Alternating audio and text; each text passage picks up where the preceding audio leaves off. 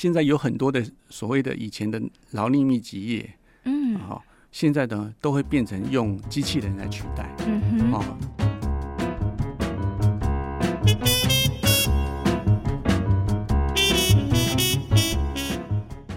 新闻荧光笔帮您画重点。Hello，大家好，我是 Podcast 多用心企划主持 Nancy。我是人文之夜传播长 Roger。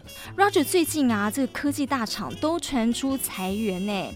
呃，听说脸书呃他们的母公司 Meta 就裁员了有上万人。然后最近呢，马斯克收购了推特之后，更是好几次的连番都做这个裁员的动作。怎么会这样子？不止刚刚内心讲的这个，包括连亚马逊啊、微软啊啊，甚至连苹果。哦、都开始做这个裁员的动作，嗯、但是讲到这个裁员的原因呢，我想我们可以分成三项来讲。嗯哼，那第一项呢，当然就是经济前景的不看好。嗯，哦，因为这个疫情的关系、俄乌的战争的关系，嗯、还有现在是全世界有几个强权在对抗的关系，嗯，啊，导致这个经济的未来哦是抱持着悲观的态度。那这样子的话，所有的需求会减少。那需求的减少的话，那这个部分的消费也会跟着减少，所以这是经济的因素。嗯哼。第二个部分也是经济的因素，但是它是跟以往比较不一样，就是因为能源导致的通货膨胀。嗯。是因为通货膨胀以后，我们在节目里面也常常跟那个听众朋友分享嘛。对。那呃，欧洲哦，美洲哦，嗯嗯，这些以前都是消费比较大的国家，啊，他们的这个燃油、煤气。啊、哦，天然气等等电费导致他们有有的国家啊涨了百分之九十几，嗯。啊，有的涨了百分之二十几、三十几、四十几，嗯，也就是说，以前你可能花个一千块的电费，你现在变两千、三千，嗯，然后食物也问也是一样，通货膨胀，柴米油盐加醋茶都是，但是我们薪水跟不上通货膨胀嘛，对，所以我们的钱都会变成用到哪里比较多，用在。民生必需品，嗯哼，你该家里该用电，你省不掉，嗯哼，你要用油省不了，你要吃饭省不了，嗯哼，所以当这些都花掉以后，你每一个人的可支配额就会变少，嗯哼，所以这些科技厂啊，就会减缓所有的人对于它的消费，嗯哼，啊，不管是以前可能有人手机有一新版他就换了，对，可能现在可能会变两年才换一次，或者三年个才换一次。电脑啊，notebook 也是一样，就会变成它的这个更新速度变慢。嗯哼，那变慢的话，需求也是会减少。嗯哼，那第三个的话，就应该是一个叫做科技导致成的。嗯哼，因为呢，科技一直进步，现在有很多的所谓的以前的劳力密集业，嗯，好，现在呢都会变成用机器人来取代。嗯哼，啊，我们常常听到了这个无人仓储。嗯，哦。不管是搬货机器人、送货机器人，甚至还有那个无人机直接送到家，所以你可以想象得到，这些物流业啊，这些仓储业，甚至制造业，因为它大量的引进这些机器人，所以它会导致很多的作业员工就变少了。嗯，那变少了以后会变成什么呢？会变成人就会冗员变多，因为它取代了嘛。嗯，那取代以后呢，那这些员工呢，他可能没有更进步的在职训练，或者有更进步的技能提升，那他就会被科技的进步变成在这个时代下变成一个牺牲品。嗯，所以会变成就业机会就会降低。对，我就看到说呢，这个亚马逊他们在十四号的时候就传说要裁一万名的员工，但再回头去看，哎，他不是在十一月初的时候才说他呃有这个新工作伙伴来加入了，叫这个 Sparrow 的机器人手臂来帮忙他们呃处理货物。其实就像您讲的，所以其实这么多的机器加入之后呢，它就会取代了人类。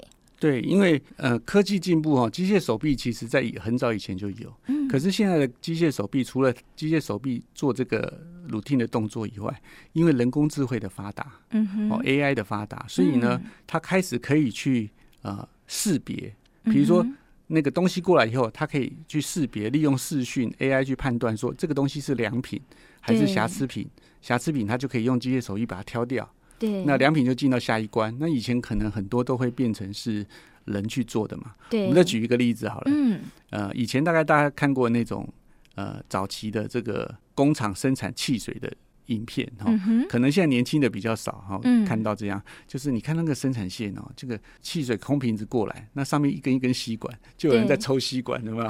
然后去清洗啊、嗯、等等。那像这些工作呢，现在都可以利用机器人去做处理。嗯、所以呢，原来在生产线上面的人就一直一直降低。嗯、所以每一个企业在它导入新的这个设备，尤其现在因为这些东西很进步，嗯，所以。跟二十年前、三十年前，你导入那个机器人的成本差很多。嗯，所以很多的这个资方就会开始精打细算。对，我到底是请一个员工做仓储工作，做一年、两年，我用机器人就可以回本。嗯嗯嗯。对，然后而且机器人在国外哈，又不还有那种工会抗议，机器人又不会跟你抗议。对。然后也没有加班费的问题。因为人呢，我们都有这个劳基法的保障嘛。国外其实也很尊重。这种部分，那你时间到了，在过去就会变成加班，好等等。可是机器人基本上定期保养，它是二十四小时可以做的，没有情绪。对对 对，所以呢，这也可以导致很多的这个企业哈，开始引用它，甚至像以前我们常常会说，很多的制造业会往那个低收入国家去移动。为什么？因为那边的劳工资。密集劳工便宜，那现在呢？很多的大国开始要希望自己要重启制造业，嗯，啊，像美国就是开始鼓励美国在地制造。那可是美国的消费水准跟薪资水准就是那么高，怎么办？嗯哼，所以他们就开始想尽办法用机器人来取代人力。嗯哼，哦，以前我在念书的时候，那算已经是三十来年前了，就有一个老师他在美国那时候就是盖什么？盖一个无人工厂。三十年前，对，就有。当然，不同的产业，有的那时候容易做，有的时候现在容易做。嗯、所以，其实，在这一块上，在制造业很早就开始在发展了。嗯、啊，只是到现在，我们越来越看到很多的这个普及，包括台湾，其实也会设计很多这样的设备。嗯、那比如说，我们可以举例台湾一个很大的这个设计制造的大厂，叫做红海，对不对？嗯、那这则新闻，我觉得。Nancy 也可以跟大家介绍一下，嗯，红海的工厂可以不用开灯。这个我看到真的是哇，觉得很很惊讶，因为过去大家提到红海。都会觉得哇，在这边工作一定很累，所以之前他们有些员工啊，也是就是会有一些情绪反应这样。那结果现在竟然讲说我不开灯，然后我一样工厂能够照常运作。他说呢，他们的这个灯塔工厂啊，是不受各地人力成本还有能力的限制哦，可以随时搬移他们的秘密武器。这个秘密武器呢，就是他们全自动化的设备。那所以他们的这个 iPhone 的组装线啊，从贴散热片、锁螺丝这等等的呃程序呢，已经全部自动化设备来接手了，所以产线上的人剩下大约一半了。Nancy 讲这个红海的这个关灯工厂啊，嗯，呃，生产线的人力少一半，其实呃，从一个无人工厂来讲呢，其实数量还算多。嗯哼，那我听到的有一些制造的业，甚至一个工厂只要两个人、三个人，不到十个人就可以管。而且是二十四小时三班轮，嗯，对。那也就是说，像 iPhone 这个东西，可能它变得更精密，有一些部分现在机机器人的精度可能没有达到，或者是成本太高，嗯，啊，因为他们在做这个设计啊，其实都会很精细的去做这样子的计算，嗯哼哼。那可是呢，这些留守在这些自动化工厂的人，嗯，其实跟我们刚刚一开始提的，嗯，原来生产线的人，他的 know how 是不一样的。嗯哼哼，因为你在哪一个生产流程中，你只要负责做那件事。嗯，可是现在留守在无人工厂上面的人，其实是要懂得，万一机器出问题，你怎么去调教它？你怎么去校正它？哦、你怎么去重设定它？嗯、所以它的技术啊，跟知识啊，会变得更像工程师。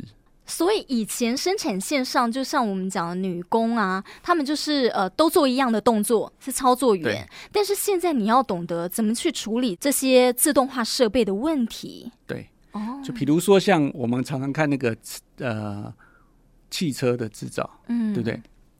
我是一个喷漆师傅，嗯，所以这个车体过来以后，我就在那边做喷漆，对，烤漆，对不对？对，然后可是呢，当这个这个车子考完漆，再往前走的时候，嗯，哦，比如说要装引擎，对，哦，那就那个就装引擎的生生产线员，装轮胎就装轮胎的，嗯，装椅座就装椅座的，嗯。可是当这边都自动化的时候，烤漆师傅、装轮胎师傅、装引擎师傅都不要了。为什么？我要的是这个人可以看到那个他在烤漆的时候，这个机械手臂是不是正常？嗯哼。我异常，他去帮他排除，他说在那个电脑的 panel 上面去设定，机台的 panel 上去设定。嗯。但是呢，他因为平常没事嘛，所以当这个机器呢，呃，当这个汽车呢跑到生产线的下一个要装引擎的时候，机器手臂在装的时候，万一出问题，他也要会去设。所以这个人就变成是他要。会懂很多机台的故障排除，哦所以他是两种不一样的人，所以原来那些一技在身的可能就失业了。真的，哇，这样听起来就是说科技厂的这些趋势是你要会动脑，而不是你现在是呃人力。而已，不是不是靠力气，你要 靠你的脑袋在做事情。对，所以每一个人要提升自己的能耐。嗯、那因为有这么多的这个新的设备跟趋势在往前走，嗯、所以呢，听我们的这个听众朋友，哈、哦，也要想一下，嗯、哦，尤其是年轻的。当你现在考上大学，你在选系，在选你的第一专长、第二专长的时候，你千万不要选一个十年后会被淘汰的。对。所以，像我们以前节目有跟大家介绍，比如说像三 D 列印，对，对不对？那也是一种创新的方式。嗯、那你就可以去想到，哎、嗯，这样子跟以前的那个。制造的方式有什么不一样？嗯，那我是不是要学旧的制造方式，还是我要学新的制造方式，还是我新旧都做？嗯，一个旧的基础，但是新的观念我也学。将来市场转向的转型的时候，哎，我也可以无缝接轨。嗯，而不是等着被淘汰。嗯，哦，所以这个是我觉得每一个员工要知道，这样子你也可能比较不容易会被裁员。嗯，那同样的道理，刚刚像讲很多的高科技，像刚刚 Nancy 讲的这个 Meta，嗯，啊，就是脸书的这个母公司，嗯，那它里面一定有一些人，可能他的绩效，嗯，或者是可能他的呃，比如说写程式，嗯，或者是他推这个新的这个市场成效不佳，好，比如说他前几年一直在推元宇宙，嗯，可是其实营收其实是很不够的，对，那像那个。Twitter，马斯克一入主以后，嗯，哎，裁了快要百分之五十的人，嗯哼，对，那你就要去知道说，哎，为什么你会被裁？嗯，到底是什么原因？是你无法配合现在新的政策吗？嗯哼，哦，像我记得马斯克在他对这个他们 Twitter 员工的内部信上，哦，有媒体报道是说，呃，他不希望他的员工承受不起压力。嗯哼，哦，那也就是说，他开始要改变另外一种管理模式。嗯哼，那承不起压力的员工，他就不要。嗯哼，那当然，这个压力一定要做一个拿捏。你是当然是要在合情、合理、合法下的这个压力。对对，那会不会是说，哎，以前可能过得太松散了？这不一定。嗯哼，哦，这个都是我想最近呃，在这个裁员里面呢，比较常常被大家讨论的几项事情。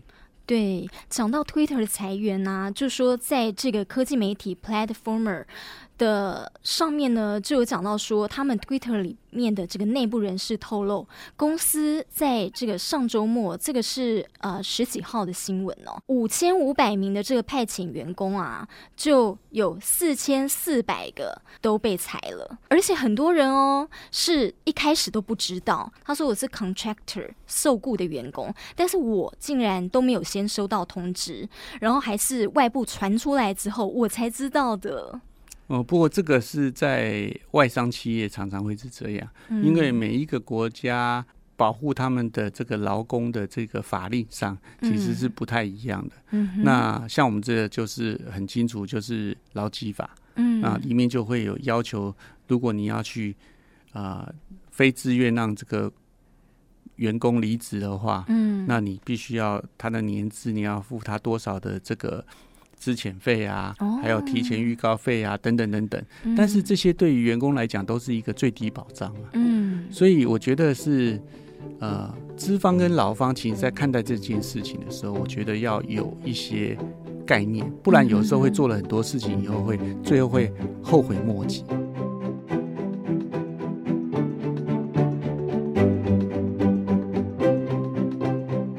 我就举我们一个台湾之光台积电。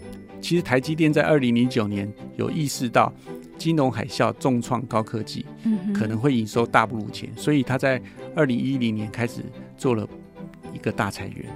那你看台湾之光都会做这样事，那我想很多人可能忘了这则新闻。Nancy 要不要先把这个新闻？跟大家回溯一下，好，他在这个二零一零年的年底呀、啊，一直到二零一一年的年初呢，当时受到这个金融海啸的重创，就开始大裁员了。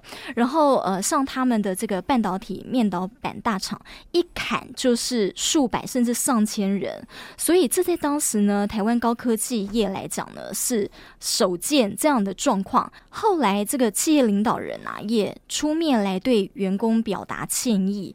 那从这个《天下杂志》新闻看到说，张忠谋其实他并不是第一个呃出来道歉的。奇美集团的这个大家长许文龙呢，后来哦也对这个被裁员的这个奇美电子员工说道歉。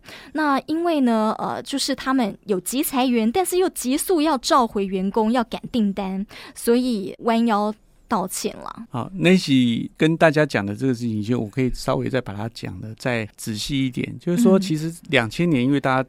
预期到所有的高科技，它的营收一定会大幅的下滑。嗯哼，哦，所以呢，奇美集团也好，台积电集团也好，啊，他们都做了裁员的动作。嗯哼，那奇美集团我们知道，它其实就是面板，我们一般看到的这个电脑荧幕、电视荧幕等等啊，这个都是奇美的他们的生产线。那因为他知道卖不了那么多嘛，所以他就把一些员对，把一些员工先裁了。嗯，那。台积电的这个大家都知道是做晶圆晶片嘛，嗯，那晶片消耗量没那么大，所以呢也开始裁，嗯，可是呢两年后发现开始景气翻转的时候，他就开始需要这些人才，而且他需要的是熟手啊，嗯，不然你新进员工进来要重新训练会来不及，尤其像大家都知道，像这个晶圆晶片其实它很精细的东西，嗯，对不对？所以呢，二零一一年五月二十号。啊，张忠谋回任了自己的这个台积电的董事长，嗯哼，然后他跟几个月前被大量辞退的员工说道歉，然后希望他们再回到台积电。嗯，那这个奇美的大家长许文龙也是对于被裁的这些奇美电子的员工说了道歉，嗯，希望他们可以回来赶订单。嗯，所以我觉得这里面有一件事情，希望呃我们可以来厘清一下，就是说。我们常常讲一个企业会成功，它可能有很多的原因。嗯哼，啊，通常有呃资本，对不对？嗯、市场管理模式，还有它独特的这个呃，我们讲的叫做优势，可能是技术，可能是同路，不一定。嗯，另外其实有一个是人才。嗯，所以到底这个资方在看员工的时候，看劳方的时候，你是把它当资产，还是把它当负债？在景气不好的时候。哦，如果你把它当成是负债，哦，你现在没有那么多订单，我要养那么多员工，对，我还是要给薪水，嗯，那我就当负债，所以他就把它裁了，嗯，但是景气回来的时候，他发现原来这些人是很可贵的，糟糕，我现在要找新人进来没有办法很快接上，所以道歉。所以如果你把这个员工当成是人才的时候，你就不会做这样的判断，嗯，不过当然员工自己也要把自己当人才。嗯，而不是在那边打混摸鱼。对，好，那打混摸鱼没有产能的那些，我们当然就不在这个今天的讨论范围里面。嗯嗯，好，所以刚刚讲到这件事情的时候，你就会想到说，啊、呃，怎么样劳方跟资方可以平等去对待？嗯嗯，所以如果每一个员工。可以在自己岗位上尽心尽力是一回事，也可以随着这个科技的进步，可以提升自己的能力，甚至转型。它永远都是这个企业的资产，嗯，而不是负债。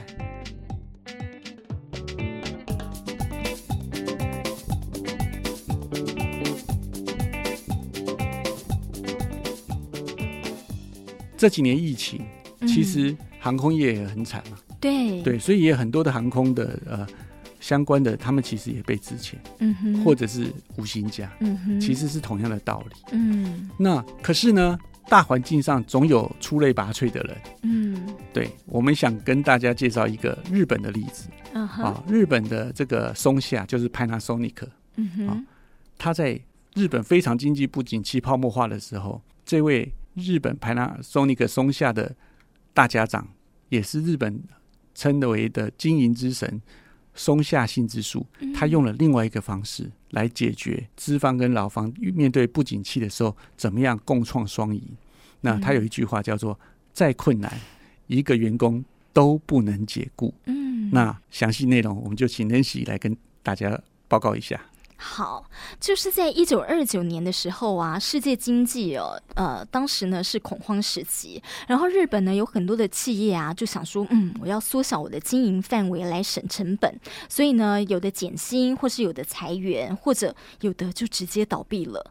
那松下幸之助啊，他创设的这个松下电器呢，在呃，当时的销售量也是没有过去的一半哦，所以仓库堆满了很多滞销的电器产品。那公司的财务呢，也陷入了困境。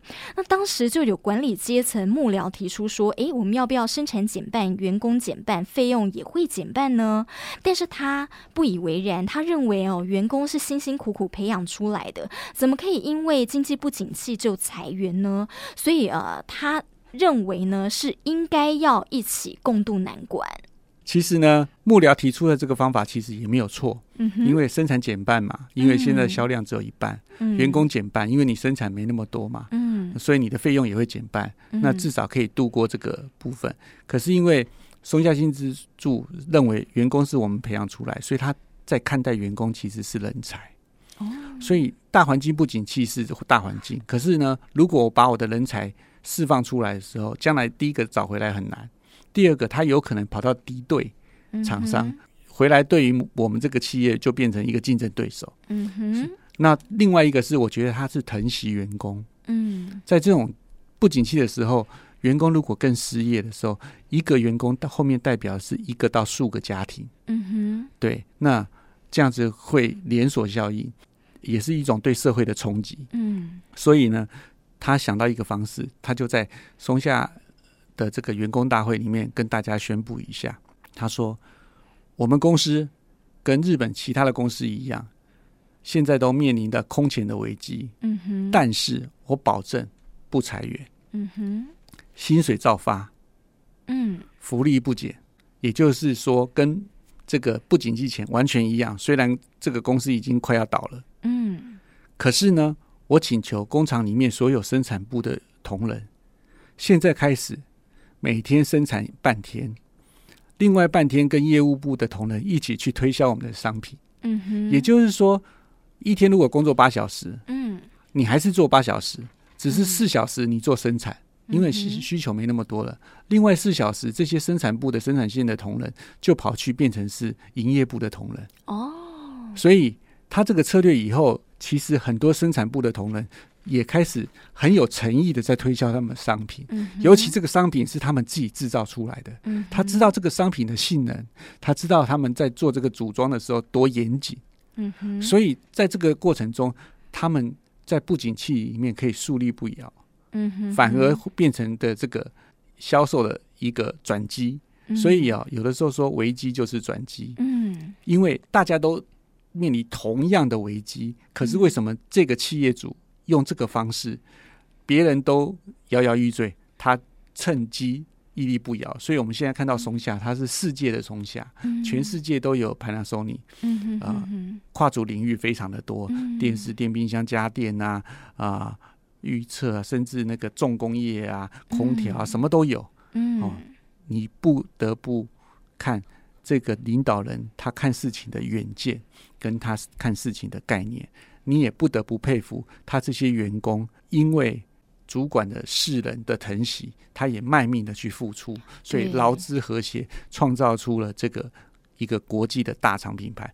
这真的是一个我觉得很值得，不管劳方跟资方都要学习的一个典范。嗯，站在员工的立场啊，我会觉得说，哇，如果老板这样子。我真的会想要很卖命哎，因为在那样子一个金融海啸的气氛下，然后哦，有的不是倒闭就是裁员，然后他薪水照发，而且福利不减，这个非常难呢。对啊，对你想想看嘛，我们呃有一句成语叫做“身先士卒”。嗯哼，对，所以你看打仗的时候，这个将领带着兵去冲，嗯、或者是说呃，在一个企业里面，你发现这个企业里面最勤劳的是老板。嗯哼，那你都不好意思讲什么，因为他比你更有那个权利享受，对，轻松一点。可是他为什么这样讲？所以那种是感染力。嗯，对。那可是我觉得这件事情其实是让所有经营企业的人可以去想，嗯，就是说你怎么带人，人家怎么回馈你。我们讲说饮水半瓢，什么当涌泉以报。那但另外一个立场来讲，你可以发现这些员工他是不是从中间就创造了第二技能呢？对，第一技能是生产，第二技能他又开始会变销售，嗯，甚至以后有一些人搞不好销售的很好，就变成是销售的部门，嗯，所以员工也开始要调试自己，嗯，因应不不景气或者因应环境的变化，自己也要调整，说，哎，我应该可以增加第二专长、第三专长，嗯，那我觉得这样子才会变成是劳资互相往上提升，而不是往下啊、呃，你踩我啊，我抗议你啊，哦，尤其像国外很多这种。啊、呃，工会啊，抗议事件啊，嗯、啊，就算最后和谐以后，其实那个疙瘩间隙还在。嗯、对对，所以劳资互不信任的时候，其实我不会觉得它会变成是一个很长久的这个样的企业典范。嗯，而且这也让我想到，就是说，其实这蛮符合现在在讲的滚动式，有没有因应呃不同的趋势，因应不同的这个呃时代，然后社会状况，然后它有不同的经营方法，然后呃员工也要去适应这个滚动式经营、滚动式管理。就像呃这个马斯克入主的 Twitter，这个在全世界上也是一个很大的新闻。对，那因为这个。领导人对于这个企业文化的改变，那当然在自由市场上来讲，你可以说我欣赏他，或者是我要跟随他，或者是我要离开，嗯，对。可是这样的变化，你必须要知道说，你如果在这个企业上不能适应，那你到其他企业上能不能适应？对，那这也是要取决于你在这个市场上的价值。嗯哼，对，你如果是一个很好的。比如说，城市设计师，你就算在 A 企业没有工作，你到 B 企业，人家会抢着你要，嗯，对。可是如果你在 A 企业是一个啊、呃、比较混的程度比较差的，嗯、那只是因为以前 A 企业因为经济好嘛，那公司也不缺这一点点钱，嗯，所以呢，为什么在做这个绩效考核或者说裁员的时候，都会用绩效来去看，嗯，到底他。啊、呃，为这个企业贡献多少？其实换另外一个角度，就是说，你这个员工到底啊、呃，你的程度是多少？嗯，所以自己要培养自己的能力，我觉得这件事情很重要。以前可能是因为大环境不景气，啊、哦，可是未来可能很多的因素是科技的进步取代部分。那这些取代是不是就要变成是呃，我们就要提早去想。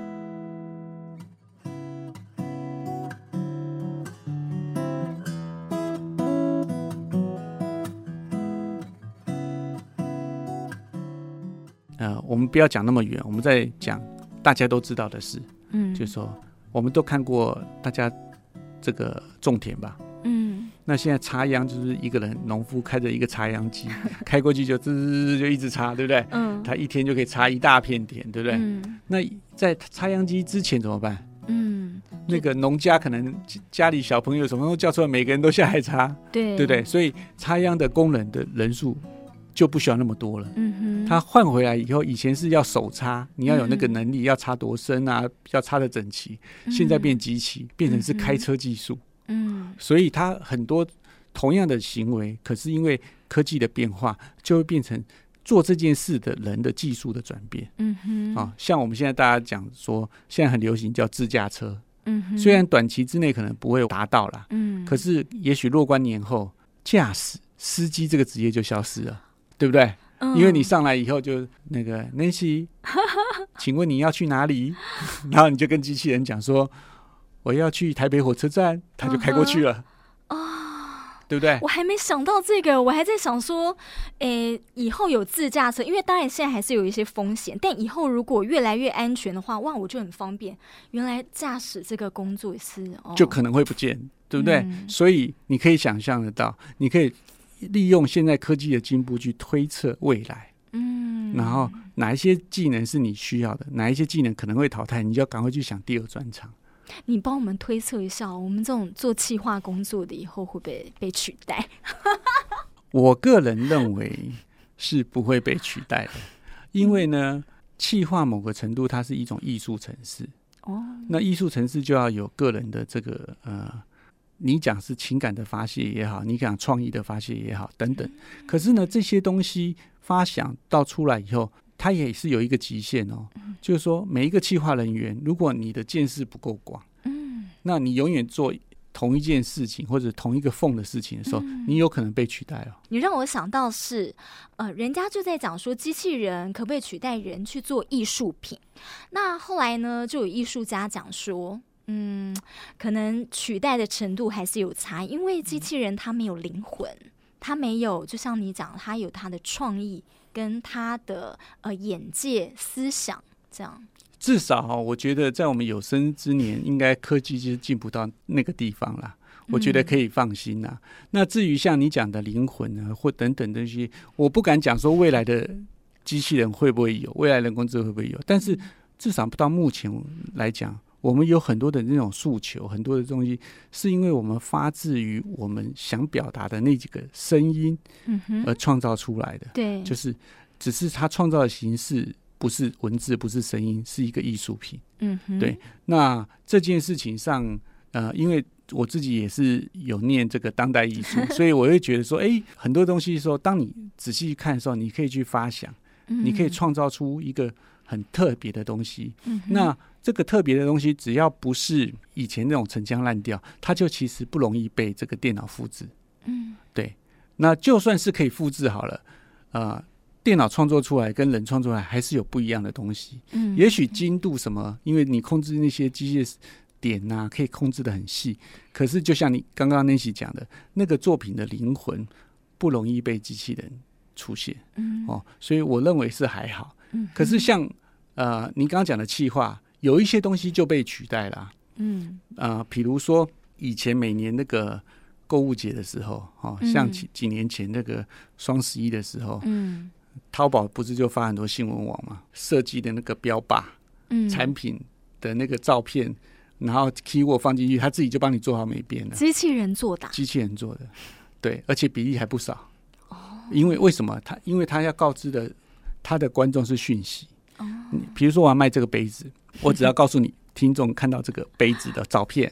告诉你这杯子的功能，嗯、还有这个杯子很便宜，嗯，你，你喜欢就买了，嗯哼。所以这里面其实没有企划，嗯，它只有编排，编排。对，所以我们告诉我们一件事情：今天如果你要卖一个杯子，嗯，你就不能平铺直叙，你就要去想你怎么去从众众多里面去挖掘出来。就好像那些讲说我们在做企划的时候，我们就要去思考，嗯，我们怎么样去。讲出一些东西，让我们的这个听众听完以后，不是只是一则一则的报道，嗯，而是每一个报道背后代表的意思。我们也希望透过我们的节目跟大家去讲。那这样我们多用心的企划团队呢，才会得到我们这些听众的支持，我们才可以继续永续的做下去。有，我们有持续在努力，然后每天关注这个趋势哦，了解说，哎。呃，哪些这个话题或是新闻是哎大家会关心，或者我们可以提供大家一些知识跟资讯的？对，所以你看今天的这则节目，我们就可以从这个裁员到台湾曾经发生过的事情，嗯、而且是超一流企业，嗯、再告诉你日本的案例，嗯、人家是怎么样的去看待这件事，而且最后它的结果是很美好的，对，也提供给我们这些听众朋友分享。